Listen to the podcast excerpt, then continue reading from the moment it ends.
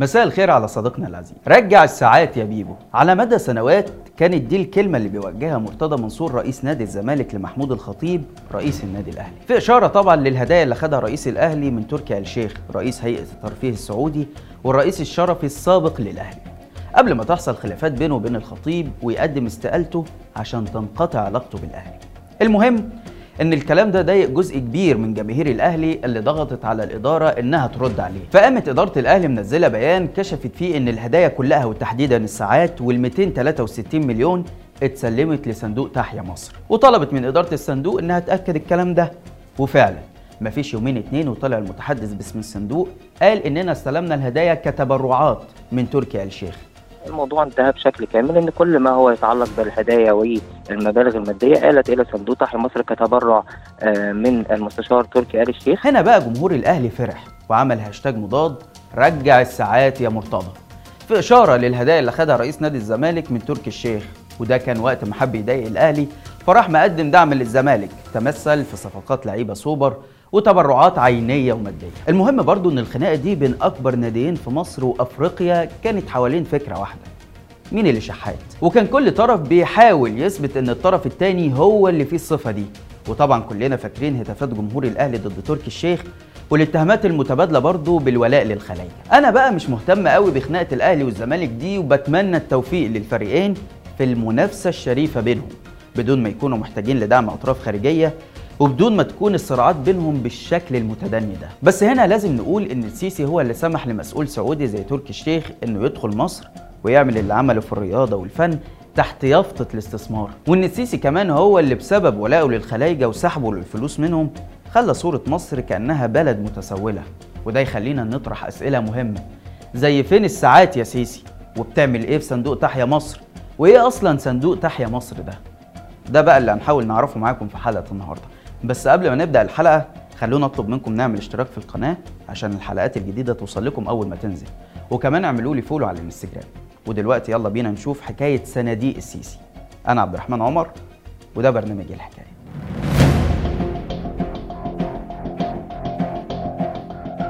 خلي بالك، أنت عارف يعني إيه صندوق أنا أشرف عليه؟ عارفين يعني إيه إن أنا أقول الصندوق ده أنا بشرف عليه؟ يعني إن خدت جنيه مني يبقى لك الكلام. أهلا بيكم. صندوق تحيا مصر واحد من الصناديق السوداء للسيسي، وسوداء هنا بمعنى غامضة، يعني لا حد عارف هي فيها كام ولا بتصرف كام ولا حد بيراقبها ولا حد بيحاسبها، ده غير انها معفاة من جميع الضرائب والرسوم الحاضرة والمستقبلية. الضمانة الوحيدة هي ذمة السيسي، والراجل قالها صريحة، الصندوق ده تحت المسؤولية المباشرة ليا. انت عارف يعني ايه صندوق انا بشرف عليه؟ يعني الجنيه مش هيطلع كده وهتدفعه، يعني هتدفعه. السيسي أسس صندوق تحيا مصر سنة ألفين وأربعتاشر، التوصيف القانوني ليه إنه صندوق ذو طبيعة خاصة يتمتع بالاستقلال المالي والإداري ويحظى برعاية رئيس الجمهورية وعنايته، حاجة كده زي وحياة الإخوة اللي بيننا. السيسي طالب المصريين بالتبرع للصندوق وبدأ بنفسه لما أعلن تبرعه بنص راتبه وثروته لحساب الصندوق، علما بإننا ما نعرفش أصلا هي ثروته كام ومصدرها إيه، لأن السيسي ببساطة كده خالف الدستور ورفض إعلان ذمته المالية لما ترشح للرئاسة في ألفين وأربعتاشر. وقتها نشرت جريدة الوطن خبر بيقول إن ثروة السيسي تقدر ب ثلاثين مليون جنيه، وإنها عبارة عن عقارات ورثها عن أسرته في خان الخليل، بس الخبر اتحذف بعدها على طول، أمال إيه؟ وفي ألفين وتمنتاشر انتقد البعض وكان منهم الكاتب عمار علي حسن البذخ اللي كان في حملة السيسي، وطلع كلام إن مصدر الإنفاق هو صندوق تحيا مصر اللي كنا لسه هنتكلم عن الهدف من تأسيسه. المهم نرجع تاني للسيسي اللي اتبرع بنص ثروته وقال للمصريين وخصوصا رجال الأعمال همتكم معانا بقى يا رجالة، عايزين نجمع مئة مليار جنيه. وبدأ بقى كل ما يقابل حد في الشارع يقول له أنت اتبرعت ولا لسه؟ وشفنا الحاجة سبيلة اللي اتبرعت بتحويشة عمرها، والحاجة زينب الله يرحمها اللي اتبرعت بحلقها والسيسي كرمها، وظهرت في اعلان ترويجي كده تحكي قصتها، وبعدين فجأة قالت انها زعلت من الاعلان لانهم استغلوا صورتها، بينما الكلام اللي اتقال ما كانش على لسانها اصلا ولا القصة اللي اتقالت كانت حقيقية، لان الحلقة اللي اتبرعت بيه بتاعها هي مش بتاع جدتها زي ما ظهر في الاعلان. الصندوق ده تحت المسؤولية المباشرة ليا. انتوا دفعتوا حاجه في الحساب ده؟ دفعنا كل الموظفين مرتبنا بيروح كله يا ريس. اهلا وسهلا. الحمد لله انا متبرعه بالمبلغ ده لصندوق الله.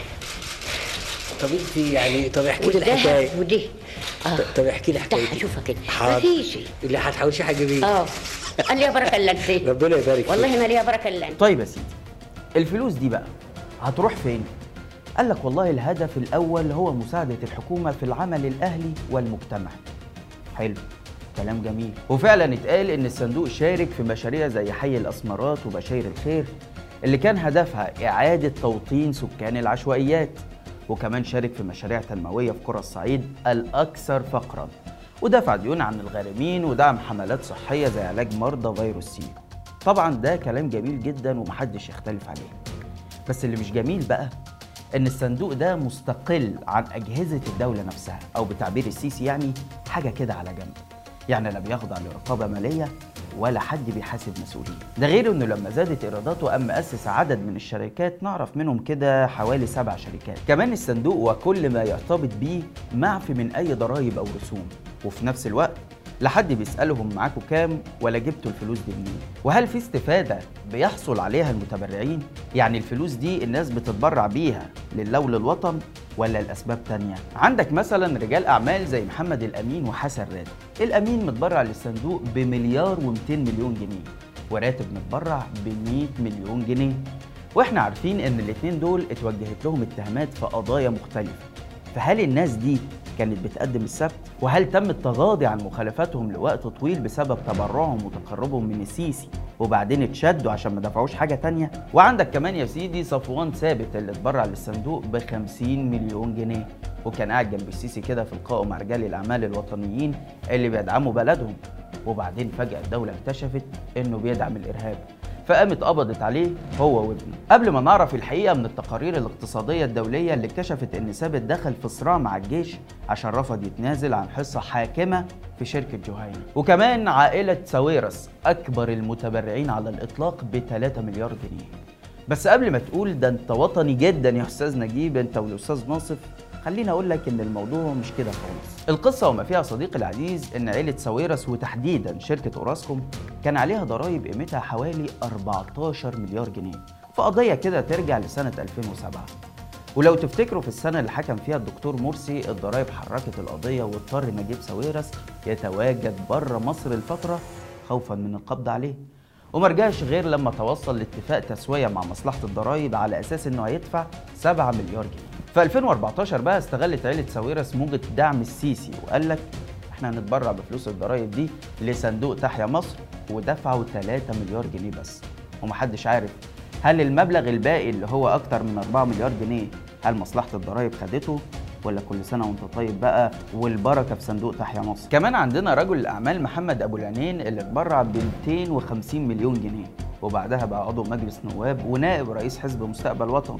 وكذلك أحمد أبو هشيمة اللي اتبرع ب مئة مليون جنيه، وبعدها بقى عضو مجلس شيوخ وعمل له كده كام سبوبة حلوة في الإعلام عن طريق الشركة المتحدة وفي تجارة الحديد قبل ما المخابرات تخليه ياخد خطوة لورا ويبيع حصته لأحمد عز إمبراطور الحديد اللي رجع يحتكر السوق مرة تانية وكأن الثورة لم تقم أصلا. كل القصص دي يا صديقي بتكشف طريقة تعامل رجال الأعمال مع السيسي، واللي بتتلخص في الحكمة الشعبية بتاعت شيلني وشيلك، أنت عايز فلوس وانا عايز مصالح تمشي، سواء بقى المصالح دي كانت تجاره اثار ولا تهرب ضريبي ولا اتجار بالبشر او حتى حمايه الشركات من طمع الجيش. طيب هل السيسي قلب على بعض رجال الاعمال دول عشان وقفوا تبرعاتهم او عشان رفضوا بيع حصص من شركاتهم، خاصه ان الصندوق فشل في جمع ال مئة مليار جنيه اللي السيسي كان عايزهم؟ انا عايز اقول لكم ان لغايه دلوقتي ال مئة مليار ما تجوش، يعني يعني ال مئة مليار اللي احنا كنا بنحلم بيهم ما جوش لغايه دلوقتي، وعشان كده بقول لدكتور مصطفى انتوا لازم تشوفوا وسيله اخرى تضيف للصندوق اكتر من كده. طبعا السيسي ما قالش الصندوق جمع كام، والمره الوحيده اللي قال فيها كانت سنه ألفين وستاشر لما برضه كان بيشتكي من قله الفلوس، وقال وقتها انه جمع أربعة مليار وسبعمئة مليون جنيه بس، منهم مليار من الجيش، وده طبعا شيء مدهش ما اعتقدش انه يكون بيحصل حتى في جمهوريات الموز ان الجيش اتبرع لصندوق خاص. في الوقت اللي لا اقتصاد الجيش ولا حسابات الصندوق دي بيتم مراقبتها. والمرة الوحيدة اللي طلع مسؤول في الجهاز الرقابي يتكلم عن الفساد في الجهاز الحكومي والأجهزة الأمنية وقال إنه يتجاوز ستمائة مليار جنيه، كلنا عارفين إيه اللي حصل. عندنا كمان صندوق تاني لا يقل خطورة وهو الصندوق مصر السيادي اللي أسسه السيسي سنة ألفين وثمانية عشر برأس مال ثلاثة عشر مليار دولار بهدف جذب الاستثمارات من الخارج وتنمية موارد الدولة عن طريق إدارة أصولها غير المستغلة، سواء كانت أراضي أو شركات أو مصانع أو حتى أي أصول تانية. طب نعرف إزاي إنها غير مستغلة؟ ويعني إيه الصندوق هيدير الأصول دي؟ أنا أقول لك، القانون ادى للسيسي الحق في نقل ملكية أصول الدولة للصندوق مباشرة، مع إن أصول البلد دي المفروض تكون ملك الشعب مش ملك السيسي ولا حتى الحكومة. مش كده وبس، ده كمان القانون اللي اتعمل تفصيل ده لغى حق المواطن المصري في نقد أو مقاضاة أي جهة تابعة للصندوق، ومنع القضاء من قبول أي قضايا تتعلق بيه. يعني لو أنت شايف إن في ضرر مثلا من استحواذ الصندوق على مجمع التحرير وحبيت ترفع قضية عشان تبين ده أو توقف القرار زي ما حصل في قضية تيران وصنافير مثلا، للأسف مش هتقدر. أي نعم السيسي خلف أحكام القضاء في قضية تيران وصنافير وكلنا عارفين إن الموضوع في بيته يعني، بس مش كده يا جماعه. برضه نفس الامر ينطبق على مصنع ألومنيوم نجع حمادي اللي رغم تحقيقه ارباح سنويه قدرها مليارين وأربعمائة مليون جنيه، وده المفروض يحميه من طمع الصندوق السيادي اللي نظريا مهمته استغلال الاصول المغلقه او غير المستغله او التي تحقق ارباح ضئيله، الا انه معرض لان الصندوق يحط ايده عليه ويبيع حصه حاكمه منه للصندوق السيادي السعودي اللي تقدم بطلب للاستحواذ عليه. ولو السيسي قرر نقل ملكيه المصنع ما يقدرش أي مواطن مصري إنه يعترض على القرار أو يرفع قضية ضده في المحاكم، وكأن كده مصر دي عزبة السيسي مثلا. طيب الصندوق بقى بيدير الأصول دي إزاي؟ ولا بيدير ولا أي حاجة. أمال بيعمل إيه؟ بيحط إيده على الأصل من هنا ويبيع على طول لمستثمر خليجي من هنا، وحصل وبيحصل مع عشرات الشركات والمصانع اللي بتتنافس عليها صناديق الاستثمار الخليجية، سواء كانت بقى السعودية أو الإمارات، ومؤخرا كده دخلت معهم قطر. المشكلة إن الخلايجة بيستغلوا أزمة مصر الاقتصادية وحاجتها للنقد الأجنبي، وبيطلبوا الاستحواذ على شركات بتحقق أرباح كبيرة، وده بيوصفه خبراء الاقتصاد ومنهم أحمد السيد النجار بأن مصر بتبيع جواهرها في ظل موجة الخصاصة الجديدة، واللي تختلف تماماً عن الخصاصة في عهد مبارك. على الأقل الراجل كان بيسلم شركات الحكومة للمستثمرين ورجال أعمال مصريين، لكن ما وصلناش لمرحلة بيع أصول البلد بالشكل المهين ده غير في عهد السيسي. واللي يجنن أكتر من كده هو إنك بتبيع الأصول دي عشان تسدد فوايد وأقساط الديون المتراكمة، واللي وصلت في نهاية الربع الأول من ألفين واثنين وعشرين لحوالي مائة وستين مليار دولار، ده غير طبعا الديون الداخلية اللي لا تقل هي كمان عن ستة تريليون جنيه. والديون دي كلها خدها السيسي عشان يعمل مشاريع بيسميها رجال الاقتصاد مشاريع غير منتجة. يعني ما انتش مستلف عشان تبني مصنع يطلع لك أرباح تسدد منها الديون، لا، انت بتستلف عشان تبني مسجد مصر الكبير بتكلفة سبعمائة وخمسين مليون جنيه، أو عشان تبني قصر جديد وتعتبر كده إنك بتعمل دولة جديدة. طيب قصور رئاسية، أمال إيه؟ أنا عامل قصور رئاسية وهعمل، هي ليه؟